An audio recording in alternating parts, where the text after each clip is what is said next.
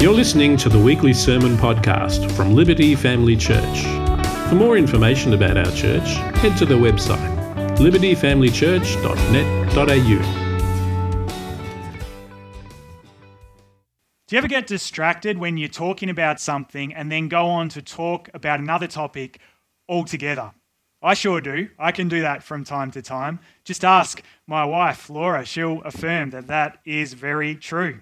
Seriously, though, sometimes maybe you find yourself interacting with a colleague at work or a good friend and you're chatting, and then all of a sudden your mind just goes to the men's ICC T20 World Cup final where Australia beat the New Zealand Black Caps, and you're thinking, man, that was such a great game. That had me on the edge of my seat, and you're just all the way off down another train of thought. Perhaps that's you, or Maybe you find yourself trying really hard to be present with someone while you're enjoying conversation over dinner, but the problem is they've just served you up this delicious tiramisu, and you are just so distracted as you taste all the flavors and and it's just taking you to another place altogether and, and, and you're just completely lost. You are distracted. And then you can't help but change the topic to say, Oh, how good is this tiramisu? Isn't it fantastic? And then that doesn't always go so well when you're trying to be present with someone. They don't feel so honored. You know, we can all get distracted at times, can't we, in conversation? It happens to all of us. And right here in Ephesians chapter 3, this is what happens to the Apostle Paul. Paul gets distracted on what he starts out on saying, and he gets excited and shares at length about the mystery of Christ. So, why is Paul so excited? Why is Paul so excited about this mystery of Christ? And what is this mystery of Christ that Paul speaks of? And perhaps a really good question what's all of this got to do with us individually and corporately as members of his church? Well, we're going to find out in just a moment. But first, let's pray and invite Holy Spirit to really guide us and speak to us and powerfully move in our hearts as we reflect on the mystery this morning that Paul speaks of. Let's pray together. God, we thank you for the wonder of your word. We thank you for the way that your word is so transforming to us. If we're feeling down, your word helps to lift us up. If we're feeling kind of just in between, your word helps us to remember that it's okay to feel that way at times. And when we're feeling joyful and on the mountaintop and experiencing the fullness of joy in life, I guess, Lord, we are encouraged to see that that is something we can experience too through your word. But Lord, we also thank you that your word speaks about the big truths of life. It speaks about the big spiritual realities that are ours when we trust in Jesus Christ. And so today, Lord, as we reminded again of this mystery that Paul speaks of, we pray that we might be captured by this mystery, like Paul, and that this mystery might change our lives as we play our part in outworking what we are called to do as members of your church. So we pray this in Jesus' name. Amen. Let's turn and read Ephesians chapter 3, verse 1 to 13 together now. For this reason, I, Paul, a prisoner of Christ Jesus on behalf of you Gentiles, assuming that you have heard of the stewardship of God's grace that was given to me for you, how the mystery was made known to me by revelation, as I have written briefly. When you read this, you can perceive my insight into the mystery of Christ which was not made known to the sons of man in other generations, as it has now been revealed to his holy apostles and prophets by the Spirit. This mystery is that the Gentiles are fellow heirs, members of the same body, and partakers of the promise in Christ Jesus through the gospel. Of this gospel I was made a minister according to the gift of God's grace, which was given me by the working of his power. To me, Though I am the very least of all the saints, this grace was given to preach to the Gentiles the unsearchable riches of Christ and to bring to light for everyone what is the plan of the mystery hidden for ages in God who created all things, so that through the church the manifold wisdom of God might now be made known to the rulers and authorities in the heavenly places. This was according to the eternal purpose that He has realized in Christ Jesus our Lord, in whom we have boldness and access with confidence through our faith in Him. So I ask you not to lose heart over what I am suffering for you, which is your glory. As we've seen over the course of Ephesians 1 and 2, Paul goes deep. He goes super deep. He shares at length about so many remarkable spiritual realities, spiritual truths, and lays down some great theology, some things that we need to know and will free us if we truly grasp in our hearts about God. He shares about God's heart for mankind, God's plans through Jesus for the salvation not only of the Jews, but of all people. And he also shares what God's ideal church actually looks like a church that's made up of Jews and Gentiles. In other words, a church that's made up of all people. And now, in chapter 3 here, Paul continues laying down some solid, solid, solid theological framework for us, but he starts by talking about himself. He starts by talking about his calling and how God has worked and continues to work in and through his ministry. Now, you might think, well, this is a bit unusual. This is Paul we're talking about here. Why is he all of a sudden drawing attention to himself? He's all about pointing others to Jesus. What is going on here? It kind of seems a little bit self indulgent of Paul.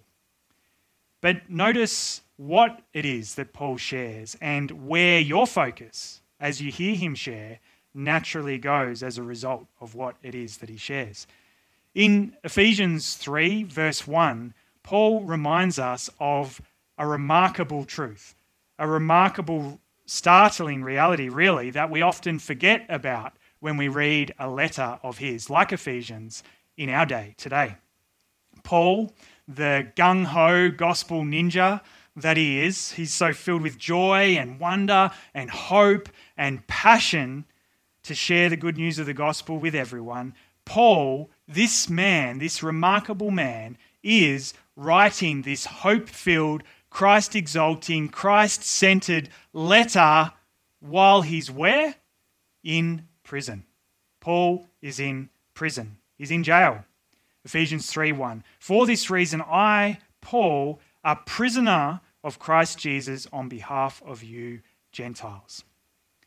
Ephesians, along with Philippians, Colossians, and Philemon, are known as Paul's prison epistles or letters.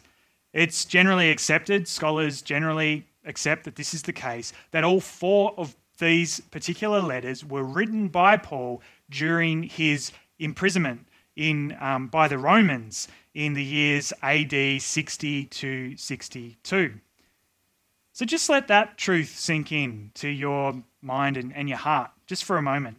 The Apostle Paul wrote all of these remarkable, profound, hope filled truths that we've explored so far through Ephesians while he was, as verse 1 says, genuinely a prisoner of Christ Jesus on behalf of you Gentiles. That's pretty profound, isn't it, if you think about it? Paul in prison, no doubt not having a great time. Roman prisons weren't exactly the kind of places you'd want to uh, enjoy as an Airbnb or something like that. He was well and truly suffering in prison, and yet he wrote the kind of letter that we read because of his love and because he was captured by the gospel. But this gets even more profound.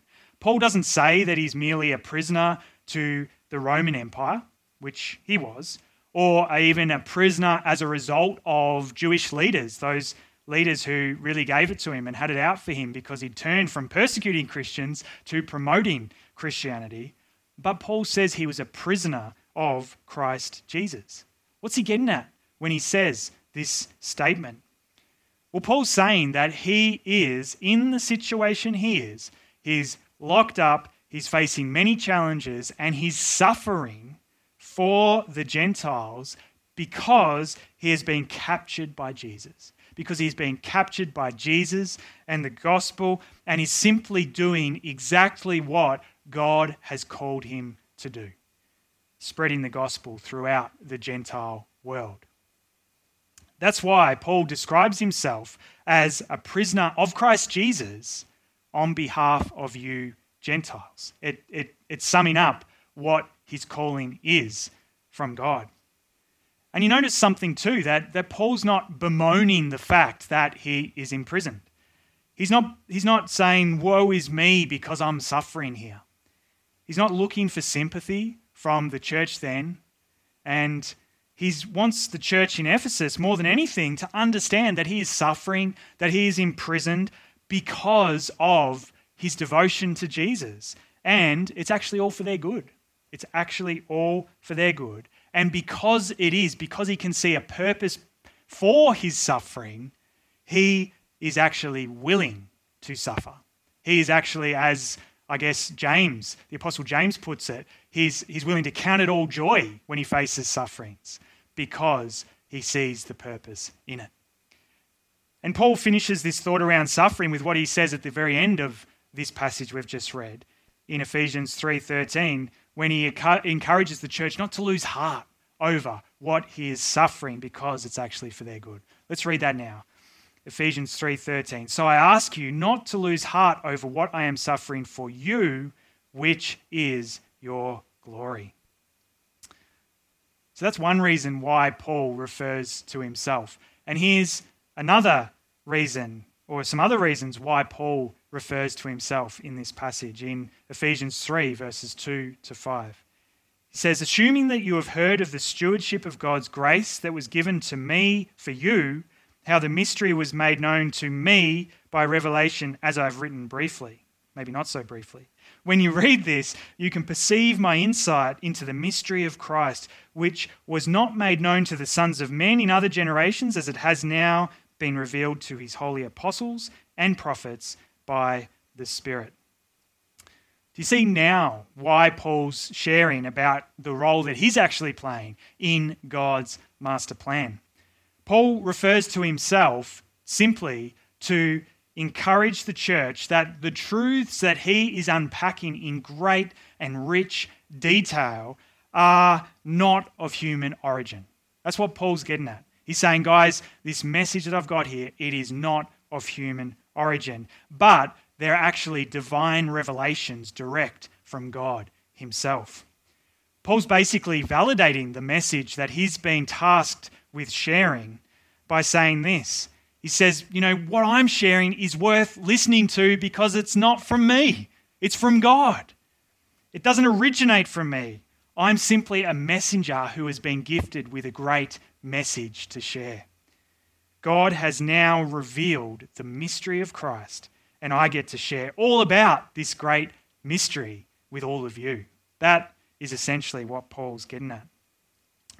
And we get an understanding from this passage that Paul had kind of assumed that most people would have heard about what he's talking about. As he puts it in Ephesians 3 2, they would have at least heard of the stewardship of God's grace that was given to me for you. But Paul really wanted to bring home that what he was sharing was completely true. It was a real deal, it wasn't fake news. It was truth divinely revealed to him by the one true God. And therefore, it was worth taking on board. Now, I love this so much. Paul kind of says just enough to get across his, I guess, get across and maybe affirm his apostolic authority, that he has a right to say what he's saying and what he's saying is actually valid, that he is genuinely apostle, that what he's sharing has been revealed by God, and therefore is worth listening to before he gets distracted. It's like he kind of shares a bit about what's going on and then he gets distracted by the wonderful mystery of Christ. Paul's mind and heart quickly move from kind of outlining why um, his role, what his role was in God's work and laying a foundation for the weight of the message to the wonder and excitement of the message that he has been tasked with sharing the mystery of Christ. Here's how Paul explains what the mystery of Christ is in Ephesians 3, verse 6. This mystery is that the Gentiles are fellow heirs, members of the same body and partakers of the promise in Christ Jesus through the gospel. That is the mystery summed up right there. Gentiles are fellow heirs, members of the same body. They are partakers of the promises that are in Christ Jesus through receiving and hearing and accepting the gospel personally. And this is something that Paul's already written about in detail in Ephesians 1 and 2, but he gets so excited that he can't help but bring it home again. Isn't this great news, guys? This mystery of Christ Jesus is incredible, and that is what he does. He just can't help but get caught up in and reflect on the good news of the gospel all over again. He tries to move on with the very first words he says in Ephesians 3:1 for this reason and then he gets caught up with excitement and wants to unpack the, the wonder and the truth of the gospel all over again. And Paul continues on in verses 7 to 12 to excitedly point to the incredible thing that happens for people, that happens as people, Jews and Gentiles, unite together as one body, as God's desired, diverse, and beautiful church. Let's read this passage now Ephesians 3, verse 7 to 12.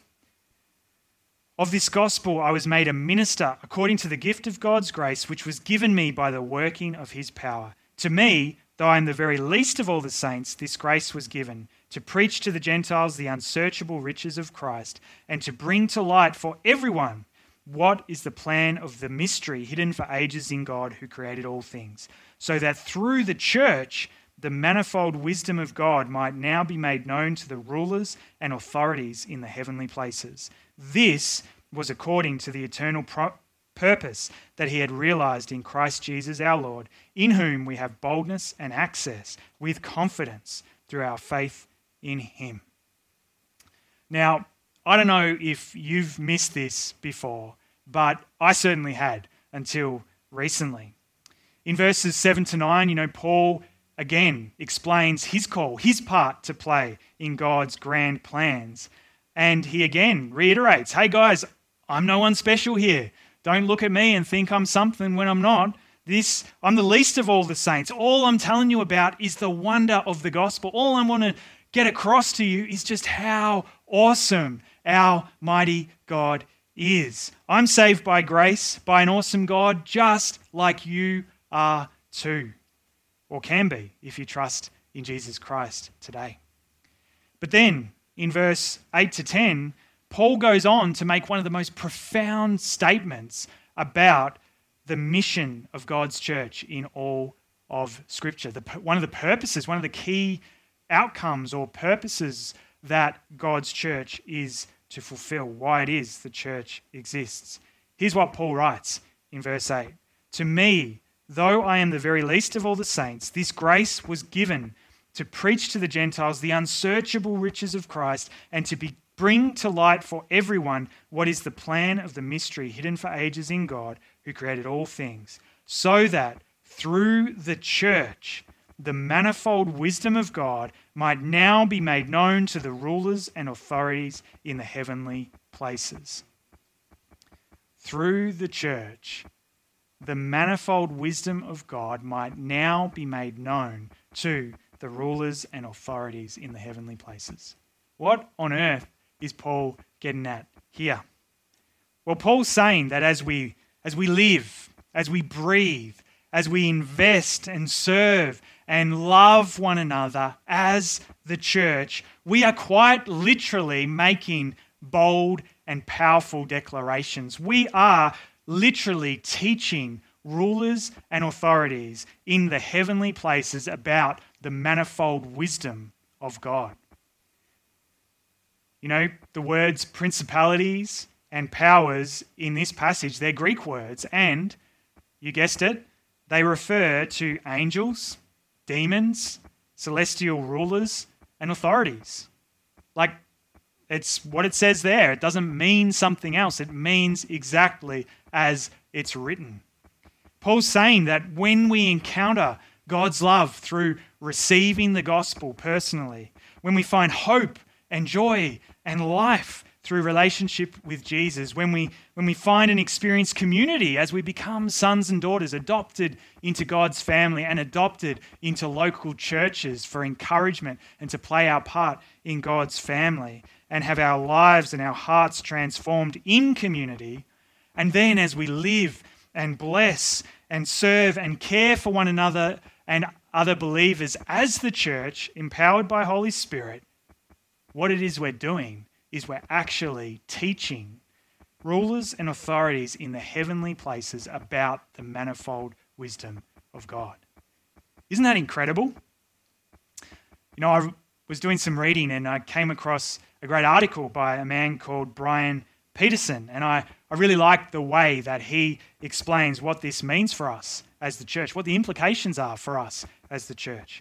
Here's what he says The church is called to be the sign promise, and embodiment of what God intends for the whole world, and to do so in the face of and in witness to the opposing powers of the world.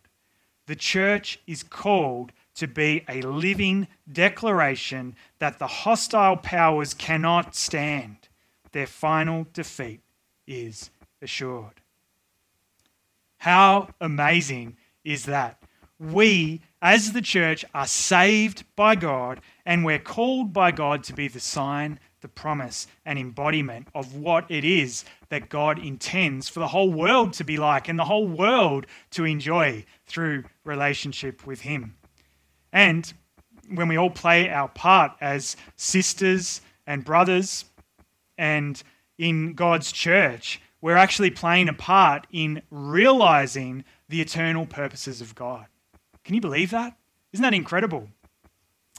As John MacArthur, a, a pastor from the US, puts it, he says, Our redemption is ultimately for the purpose of making the glory of the Lord known to his creation. In other words, we have been saved by grace through faith in Jesus Christ. And that is wonderful. What a gift it is to us but here's the thing our salvation, our redemption is not for us alone. In fact, our, we've been saved by God primarily, not for our own good, but for His glory.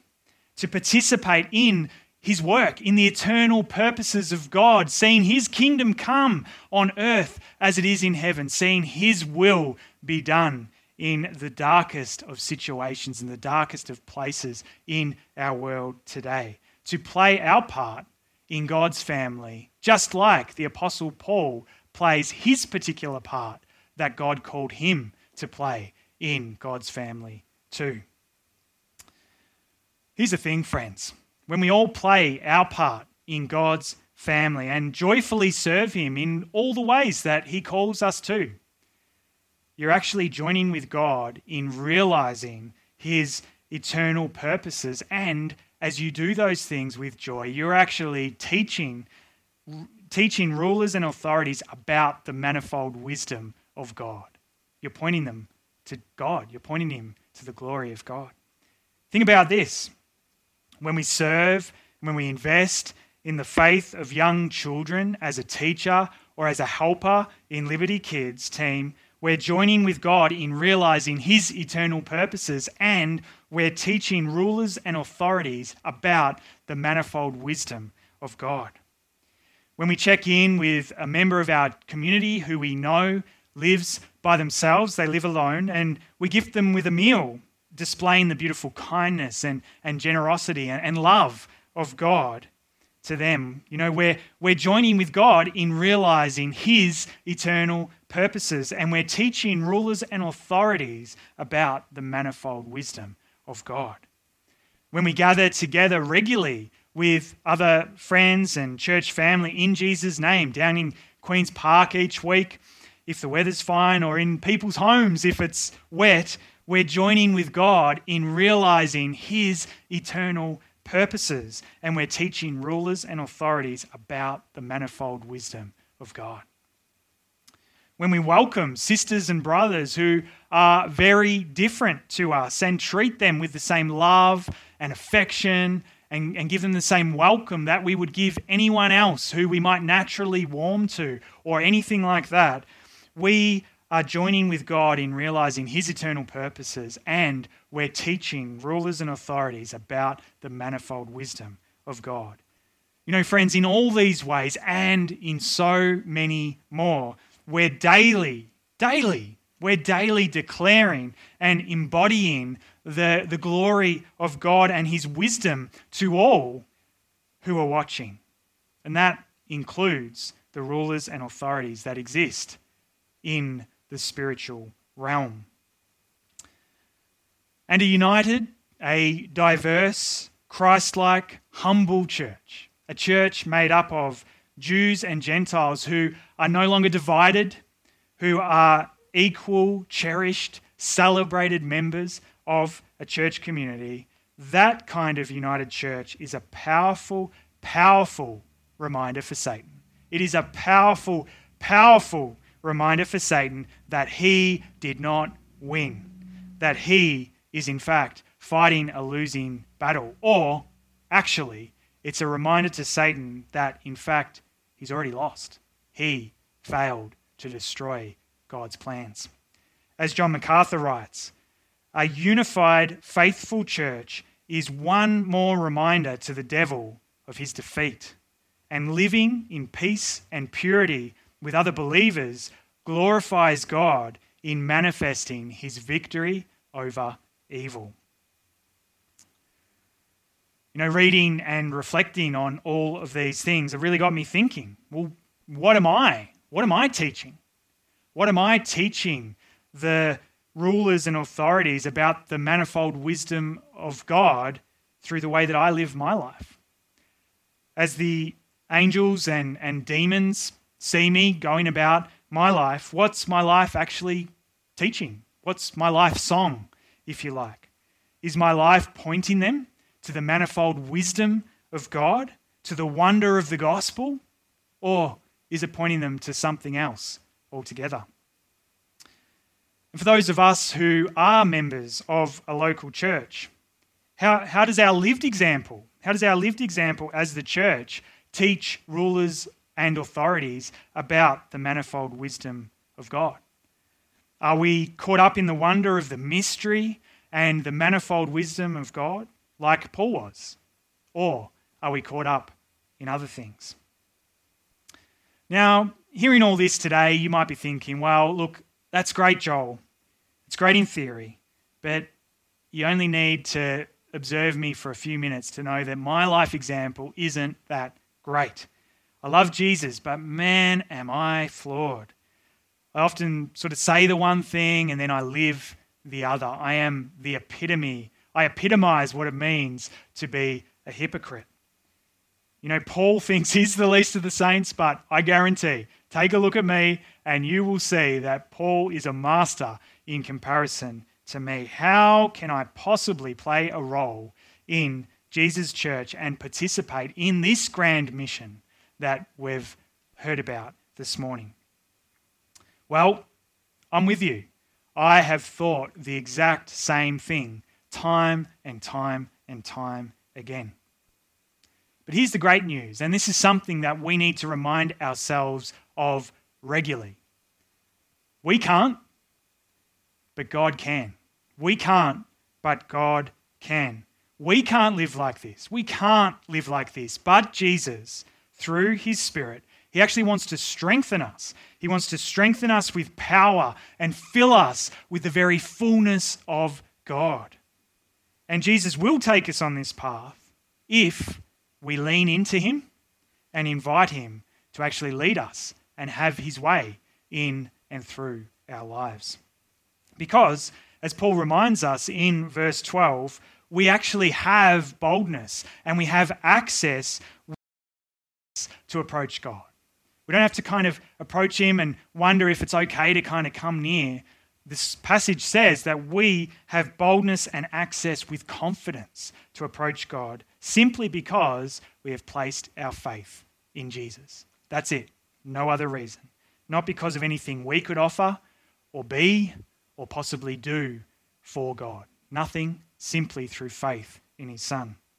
And as some of us might know, we are called as people who want to reach out to God or as people who follow Jesus to approach God confidently with our requests, sure that He will hear us through prayer.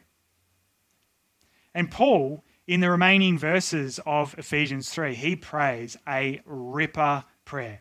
All prayer is great because it comes from a heart that wants to honor God and celebrate God and join with Him in His work. But Paul's prayer is a beautiful prayer. If you've never read it before, we're going to go through it in a moment. But at the end of Ephesians 3, he prays this prayer, and it's an encouraging one. It's an uplifting and a truly powerful prayer. And this morning, I'm going to close by actually just praying this prayer over us. Because the wonder of this prayer is it says, for this reason at the start. So, in other words, what it's saying is everything that we've looked at today, Paul is saying, for this reason, and then says a prayer. So, he's actually praying that all of these things would come about, that God would work it through, that God would make a way for us to join Him and celebrate and have that same sort of passion for the gospel like He has.